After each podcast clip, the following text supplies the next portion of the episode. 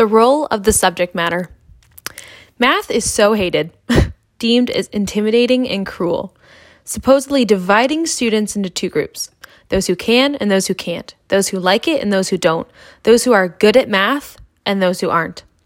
Schooling accepts this division. It silently welcomes such groupings, encouraging its educators to support the lower group better, do more, teach better, set goals.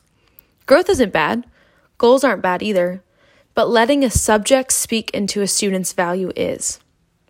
Math is important, math is needed, but they don't see its worth because someone told them they didn't belong in the math world, that they just weren't good at math, so they removed themselves from the table.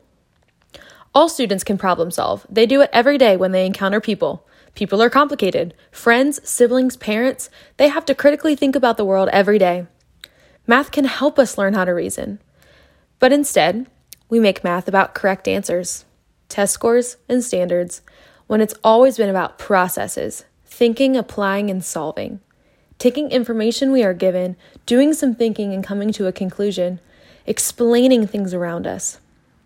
Math is not meant to limit students.